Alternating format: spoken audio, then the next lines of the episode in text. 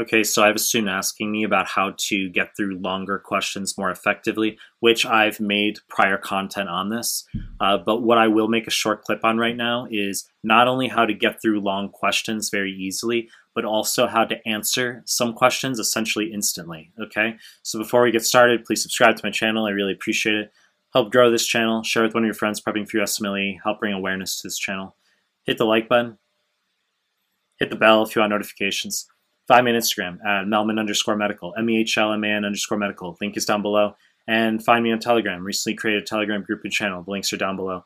Now let me address the fucking question, which was about how to get through longer question stems more effectively. And I told you I'll also address how to uh, instantly answer some questions, okay, without having to read too much.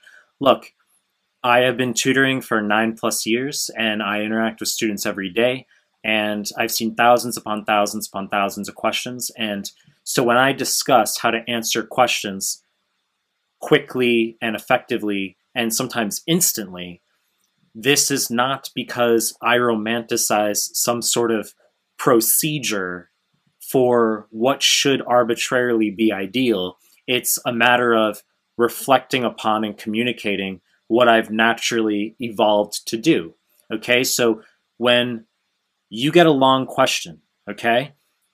The first thing you want to do is you want to glance at the answer choices so you know what kind of question it is. Is it what's the diagnosis? Is it an organism? Is it a test that you need to order? You're going to glance at the answer choices. Then you're going to look at the last couple lines. And maybe about a quarter plus of the questions you get on USMLE, you'll be able to answer pretty much instantly by looking at the last one or two lines. I've talked about this before. They could give you a long rambling paragraph, and then the last line, they say, oh, and by the way, there's non-caseating granulomas with bihilar lymphadenopathy, and you're like, okay, well, it's sarcoidosis, and you didn't have to read that big fucking paragraph, did you? Okay, so you're going to glance at the answer choices, you're going to look at the last couple lines. If they give you a bunch of lab values, you're going to glance at your potassium, sodium, is it an aldosterone type of question? Uh, are they going to give you urinary uh, osmolality? Is it a DI or SIADH type question? Do you need to look at BUN to creatinine ratio? Like, were the answers renal? Okay, like, do you see pre-renal azotemia, acute tubular necrosis as answer choices, which you would know to look at your BUN to creatinine ratio? So there's certain things you can do quickly. And then you ultimately go back to the paragraph and you glance around at keywords.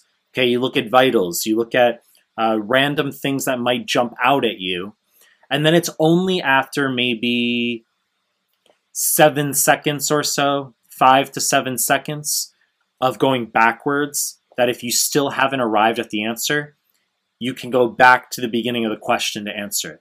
The last thing you want to do when you answer a long question is to start reading from the beginning without looking at the rest of the question first.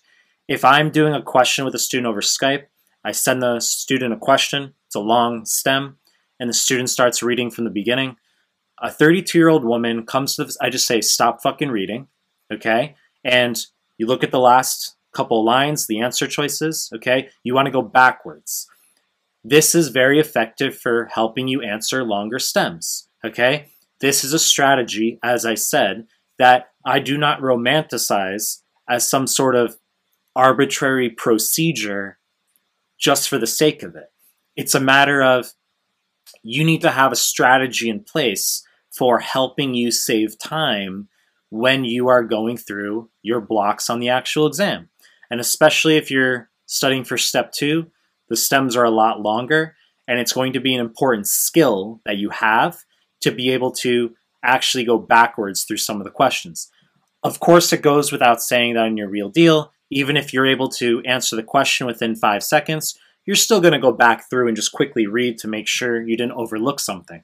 But my point is do not automatically default into answering long stems where you start blindly from the beginning. Okay? You need to go backwards. That will help you answer questions more quickly. Okay, obviously, I'm going to continue making more content. You know the deal. If you like my stuff, subscribe to my channel and I appreciate your time. That's it.